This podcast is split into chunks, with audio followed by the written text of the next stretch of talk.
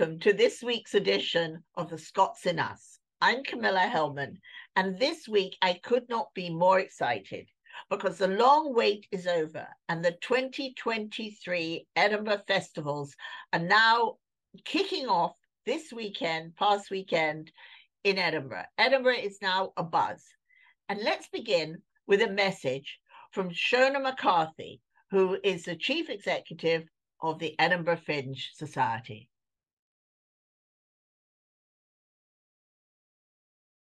Hi, I am Shona McCarthy. I am the Chief Executive of the Edinburgh Festival Fringe Society. The Edinburgh Fringe is quite simply the biggest performing arts festival in the world. This year we will be welcoming over 68 countries, some 3,000 shows and growing. And I'm absolutely thrilled to say that 356 of those shows are going to be coming from the United States of America. The Fringe is a unique festival in that it welcomes work across every possible art form in the performing arts. So you can see cabaret, you can see comedy, you can see world class theatre. And the other thing that I love about this festival is that it is a real leveller. It doesn't matter whether you're um, an emerging company, whether you're a student company at the starting point of your career, or whether you're an established world class artist. Um, we have Dame Judi Dench here this year, for example. Everyone is welcome at the Fringe. We have a mantra for this festival to give anyone a stage and everyone a seat. And it's fundamental to what the Fringe is about that platform for creative freedom of expression. And we are really looking forward to welcoming you here this year. The Fringe Society itself is the charitable organisation that was set up by artists back in 1958 to help coordinate and provide central services to support the Fringe. The kinds of things that we do are um, advise, support, and give good counsel to artists who want to be part of the festival, uh, provide professional development programs. We support all of the delegates who come from around the world to look for new talent, to find shows. We support the media who come to review and to cover the festival. Um, and generally support artists to have a positive and good experience whilst they're here, whether that's mental health support, whether that's parents and performing arts care, um, everything that um, encourages both artists and audiences to have a good experience tends to sit within the remit of the Fringe Society. The Fringe has had a long and positive history with um, our friends and colleagues from the, the theatre and performing arts world in America. Right back um, from the early days, Jim Haynes, an American ex military officer from America, came over and was a massive part of the, the foundations of the Fringe. He also played a key role in founding the Traverse Theatre, which is both a fringe venue but also a year round hub of uh, new writing and, and new theatre work. So Jim played that really important part, was part of the first printed programme at the Fringe as well. Then we go on to the 1960s, and in the 1960s, I think the first fringe performances from the States were from the University of Southern California. And some of the creatives there brought work from America's amazing kind of creatives like Tennessee Williams and many others. Go on then to the 1990s, and we are talking about comedy and some of the kind of great artists like Bill Hicks and others who came from America to be part of that real emergence of comedy on the fringe.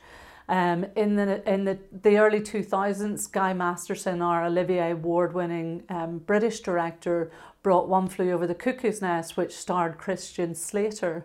I could go on forever on this from David Schwimmer, Lin Manuel Miranda, Ruby Wax, indeed the brilliant Robin Williams.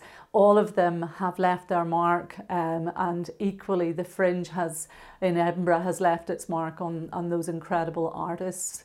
So that deep relationship has a long history, and as part of that, we wanted to ask some of our um, American friends and supporters if you would be interested in becoming donors or interested in becoming friends or patrons of the Fringe, giving you an opportunity to deepen that relationship, an opportunity to support this extraordinary platform for artists from across the world and also give you a chance to maybe see behind the scenes a little bit of the fringe as well. Um, the other thing that we have done this year is for the first time we have a US donors and supporters page on our website, and that gives the opportunity for American donors who would like to contribute to the Fringe the opportunity to do so whilst also claiming tax benefits on that donation. So we'd welcome your support, we love your support, uh, and just be in touch with us if that's something that you would like to do.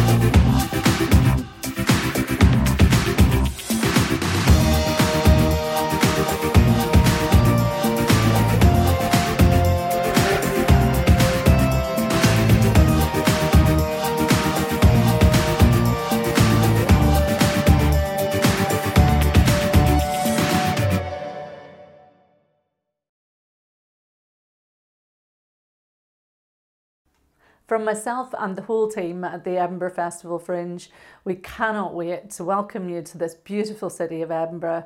We can't wait to see you at the Fringe. It's an explosion of creativity that takes over every nook, every cranny, every stage, every alleyway of this great city during August.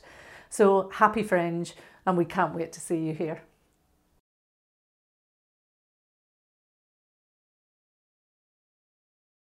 In the coming weeks, there will be over 3,000 performances taking place, and 10% of them will be happening over the Pleasance. The Pleasance is headed up by Anthony Alderson, and we spoke with him earlier this month. So let's catch up with him here. You, what are the sort of top three, top five that you have as of things that are coming? Um, I think, well, talking of musicals, first of all, we run a, um, a funding scheme called the Charlie Hartill Fund, which has been going for, I think, 17, gosh, even longer, 18 years now, I think. Um, and what we do is we do a showcase in London, our theatre in London. We, we, we had about 100 applications this year, and we then pick one show that we are going to fully fund. Well, this year the quality was so big and so good that we um, we picked two. Um, one is a musical called Public, which is um, it's sort of folk music, um, country folk music. I mean, really, really cleverly composed. The singing and the songs are wonderful, um, and it's about five people trapped in a gender-neutral toilet for an hour as they try and work out all the issues that surround um, the sort of culture wars that we're having um, across all of our societies at the moment to do with trans, to do with all of those identities and and so on, and all the difficulties with it, and and and what comes with cancel culture and so on. So it's a really, it's a wonderful way, and it's funny, it's charming, it's really really really fun, um, and very clever.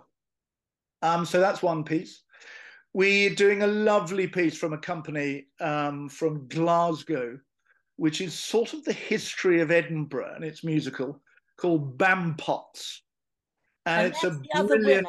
And that was this is another. Winner. This is this has also come through the Charlie Hartill Fund, um, and it's the history of Scotland or everything that you would find, all the sort of cliches of Scotland sort of squished into one very, very funny musical show. And it's a, for anyone visiting Scotland for the first time, it's a brilliant place to start because it just, it's irreverent and gorgeous and, and just lovely. And they're students and they're, it's just brilliant. Really funny, really funny. Where are they students from? Um, from all over um, from all over Scotland. They're a company who've come together, but I think predominantly Glasgow, um, but they've come from all over all over Scotland. Um, so a fantastic piece piece of work. Um, another piece, another musical piece. We're doing Tony Blair, the rock opera. Um, which is the political life of um, Tony Blair, written by a very famous comic in this country called Harry Hill. Um, who has put together this rock opera and is in one of our biggest spaces. And I think it's going to be great. I haven't seen it yet. It's it's touring the UK at the moment and getting brilliant reviews.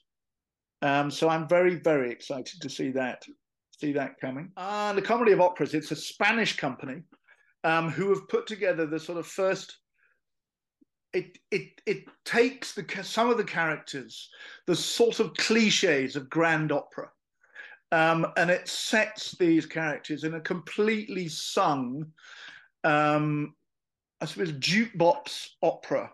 Um, so if you could imagine all of your favorite arias and duets all in one show, um, and it's just fantastic. The singing is incredible. They are really, really, really talented opera singers, absolutely some of the best. It's a cast of five, and it's about those lovely sort of wavering love stories that happen in opera between you know, one couple and another, and then they swap over, and then someone murders someone else, and then I mean, it just is fantastic, and it's very funny. Um, but there are moments when you get sort of modern music breaking out of it, and their point is you know that actually an awful lot of modern music has come or has been influenced by opera by these extraordinary um, extraordinary composers. But it's just an hour and a half of joy where you get to hear you know everything from mozart puccini right the way through the kind of opera canon. It's just fabulous fun. Um, and it's very gentle so for anybody who is scared of or feels that opera is not for them this is definitely a show for them because it is it's just really accessible and really really gorgeous. And then uh, you always have apart from the comedy and the music and everything you have some usually some outstanding key shows. Last year the ukrainian ballet was so fantastic and moving. Um so this year um would that be dark noon yeah, I think that's probably our biggest show. And it's very unusual for us because it's set almost in it's set in Travis. There are 200 seats on stage. Um, this vast stage, which is 16 meters by 10 meters, and it's a great big sort of sandpit, if you like. And it is the story of North America told through the eyes of seven South Africans. Um, and it starts with the pilgrims and the arrival of the pilgrims in the east coast of America. And you very quickly move into the race for land.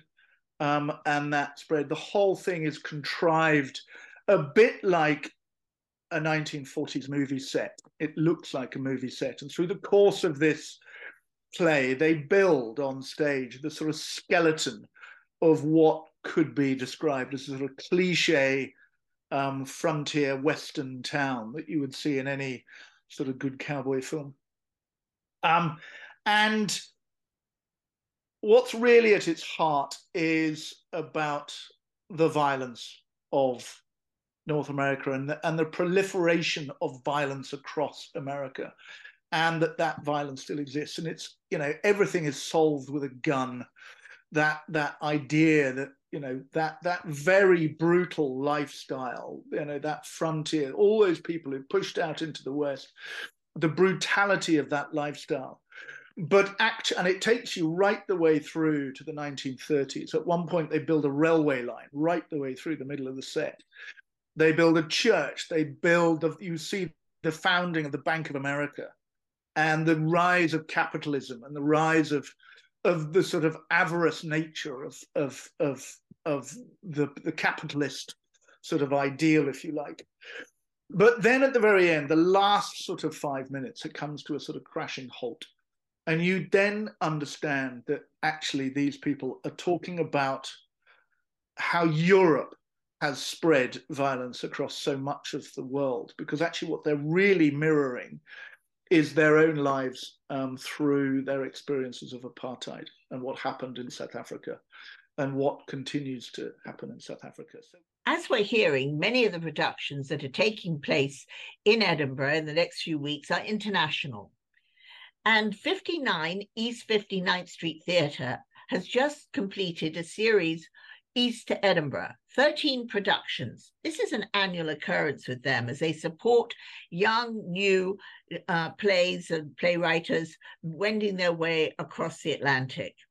One of the ones we really enjoyed and caught up with was by J.J. Pyle. She is the writer and star of How to Find a Husband in 37 Years or Longer. And so let's catch up with her to hear what it takes to put a production on in Edinburgh during the Fringe. And their production is taking place at Surgeons Hall from now through the 26th. Thank you, everybody, for joining me. Um, I am Avery Withers, and I am the podcast producer for all of American Scottish Foundation's podcasts. And today I am joined by JJ Pyle, who is the writer and star of How to Find a Husband in 37 Years or Longer, um, which is currently premiering at um, East 59 East 59 is part of their East and uh, East of Edinburgh series. Um, one of the several shows that is soon going to be uh, premiering at the Fringe Festival in August. Um, thank you for joining me, JJ. Uh, I really appreciate it. Mm-hmm. Uh, will you tell us a little about the show and your writing process? Um, how long did it take to write? It seems by the title, it seems to be a long time. So, um, uh, yeah, just tell us a little bit about it. Yes. So I've been working on this show for a very long time. Um, I didn't when I started, I actually didn't realize that it was going to be this show.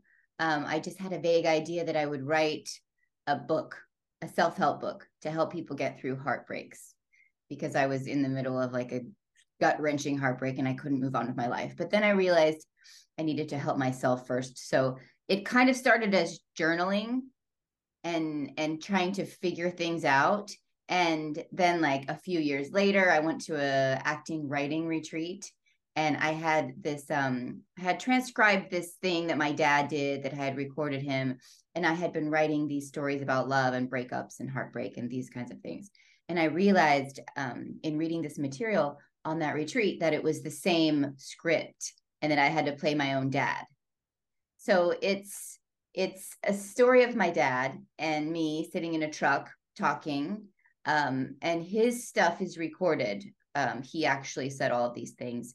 And then things that he says sparks my memories to go off into a little tangent of like um, a tumultuous, oh, not, they, they weren't all tumultuous. Many of the tumultuous ones ended up in the script because it seems like when we workshopped, people want to see the drama. But some of them are the falling in love stories and some of them are the the breakup stories of my own relationships mm. um, and I suppose I was actually writing it on and off for 10 years. it's a long time, but it was um it's a hard thing to put up stories about your own family and people that you're close with in your life. So I think that's why it took me so long mm. to get it going, but um yeah, I think that's why. How often is your writing process usually dealing with your own experiences and those of your own families or is this something um, performance wise that uh, is new and exciting. Um, that this is the first um, I've written things, dabbled, but this is the first thing that I've written the whole script and it's getting put out into the world. I do have two scripts right behind this. Um, and I just find that that's the way that I was able to start writing or to learn how to writing, to learn how to write. Um, is autobiographically, just writing things about things I've seen or done or people that I've known or dialogue that I've experienced with people. Mm-hmm. Um, the next script that I'm working on though is uh, researched. I'm researching someone else and adapting it. So I'm also excited about that too. Like the first thing that I did and and and learned how to do this process, I guess, as I'm learning it was autobiographical, but now I'm excited to to research someone else and play them. Yeah. I think it might be I think it might be a bit more freeing and it might um take less time. because I'm not as scared to tell someone else's story as I was to tell my own, if that makes sense. Yeah, definitely. Um, So how um was the process of mounting it up at 59 East 59?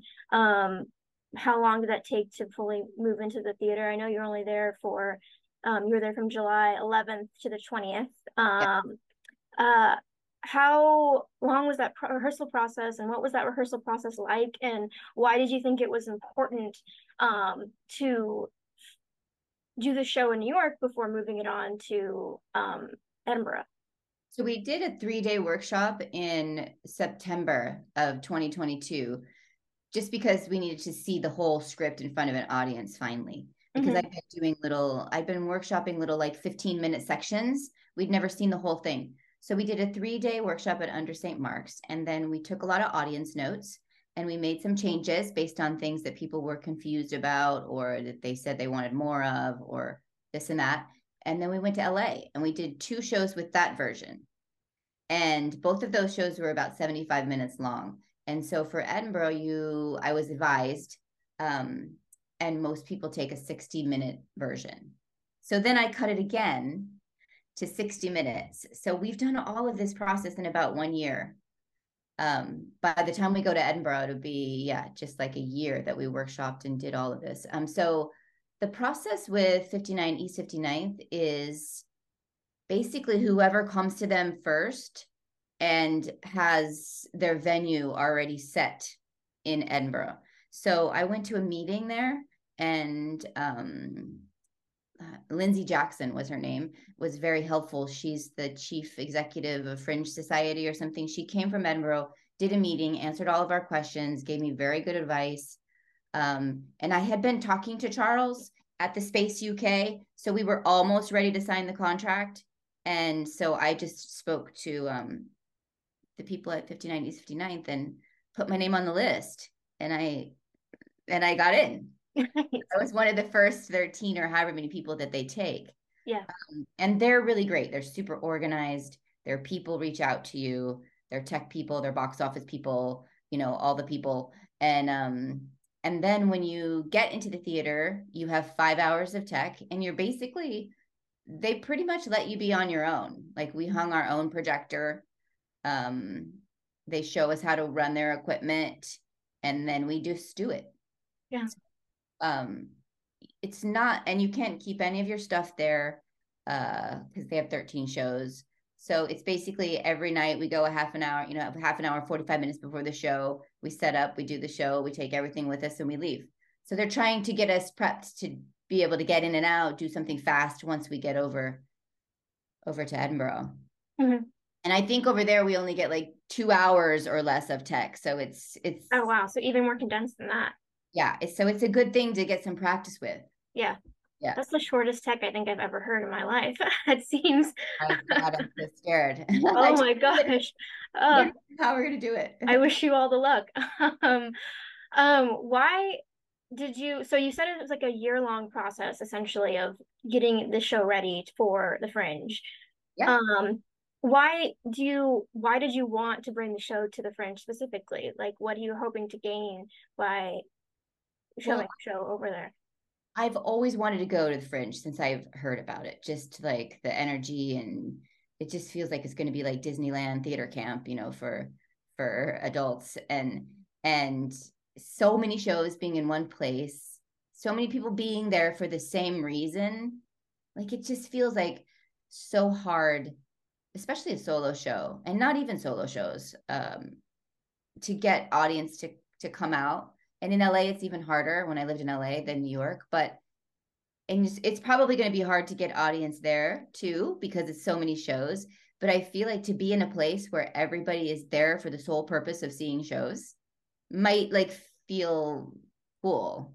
Mm-hmm. I just want to I want to experience it, and I do think that my show could be made into other things. Like I I had like three times as much material as I have in the show because it had to get condensed down to a performable length. Yeah. So I think we could make it into a podcast. I think it could be a movie. I think it could be episodic. I think it could be, I just want to get it out in the world and see what we can do with it. I think it could, I'm also excited to move on to the next project because I've been doing this for so long. But I yeah. do think there's a lot of little stories here and of a lot of funny little things that people relate to in the dating, even marriage world, in the relationship world with family or with your lovers or, you know, things like that. I Yeah. think the show has somewhere to move. And I just want to, I feel like Fringe is the biggest place to take it to see how it can exponentially expand and grow in a short amount of time. Yeah, that's amazing. Um, are you looking to, so for your next projects, or do you think you're gonna do a similar process? Like you saying it's not gonna take you as long to write, but are you think maybe more fringe if this is in your future? I mean, Um, maybe. Um, I have to see how this one goes, but I, I have. It definitely is a process Yes. that has made me learn really quickly. I've produced things before in LA and some small, you know, little showcasey things in New York, but producing something like this by yourself, and I know you there is an option where you can hire producers to do it for you. Um, and I think I think it's not that much more expensive. I've been talking to people like you can pay somebody $20,000 to do all the work for you or you can do all the work and pay that much anyway to to to get your stuff there because you still have to rent the theater, you still have to advertise, you still have to buy plane tickets for everyone, you know, so it's there are two ways to go and I think doing it the way I have and doing it all myself has made me learn so much and so fast. Like you have to fill every role, essentially. Exactly. Yeah. Exactly. And it's hard to do it while you're actually editing and recutting the show and rehearsing the show and figuring it out. Like I just I just now feel like I'm starting to get to the point where I can kind of actually play with the show and play with the audience just because I feel like my brain is so saturated with everything and trying to remember all the cuts and remember all the lines and that I'm just like a little bit in a box with the performance. So the last show we had um at 59, I felt like for the first time that I could start to play a little bit. It's just because all those other things like kind of steep in there and you're you're a little bit tight. But Yeah. but I do feel like I've learned how to do this and I could do it like next time. Yeah. You know? So Yeah. if we want to take the next show there and there were enough benefits in doing it, I would 100% do it again. And I can say that, and I haven't even been yet. So it just feels like such a, a learning curve Yeah. in the whole process. You sound like you're in a great spot to like going to you like after the show you know like really finding a way to find like the spontaneity and the things that you've created that's taken so long to create but still there seems to be new things coming um before taking it to the fringe. That's so exciting. It's got to be a great feeling. I, Um, I feel I I do feel excited and getting notes from people and getting reviews. Like it's I'm actually finding that to be fascinating because people just have completely different opinions. they can watch the same thing and like love love me so much and then they can just be like she's not funny she's not likable she's not and i'm like oh and it hurts my feelings for 10 seconds and i'm like oh the other people liked me you know so it's just Yeah. it's Yeah. also like a learning curve in that aspect too so yeah amazing um well thank you for joining me jj this has been so so great.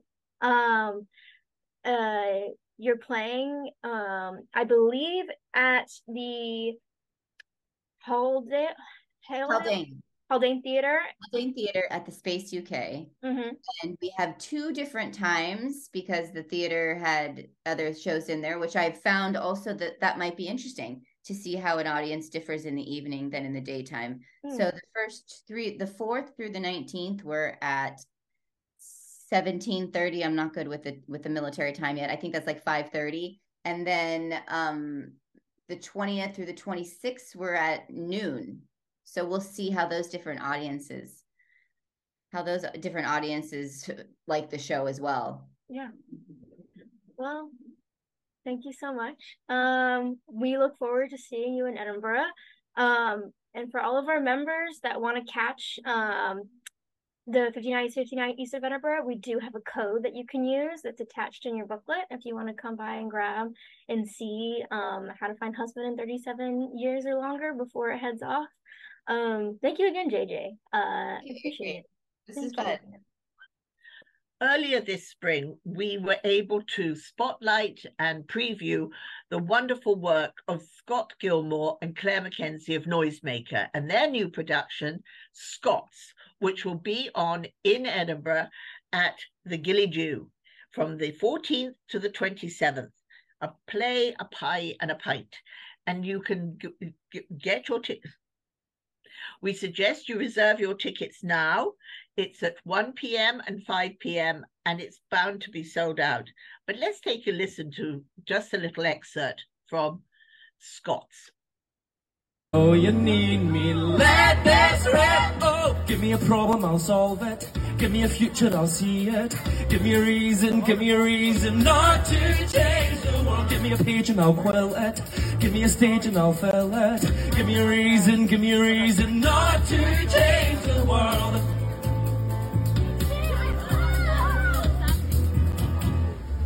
I'm William Cullen, and here's my stitch. I keep it cool, so I invented the fridge. James Chalmers gonna leave you down. Cause you've been licking my postage stamp. Who's on the phone? It's A.G. Bell calling to say, I Built the graphophone as well. What? Pneumatic tires, John Boy, don't go. Oh! Alan MacMasters will make your toasters soft. You know you want me. There is so much that's going to be going on. Go to Edi- the Edinburgh Festival app to learn more about the tickets you should be purchasing. It is good to have a few markers down of the things you're going to go to. And then as you pass by things, you may drop in and do that. But it's good to try and get a few of them in.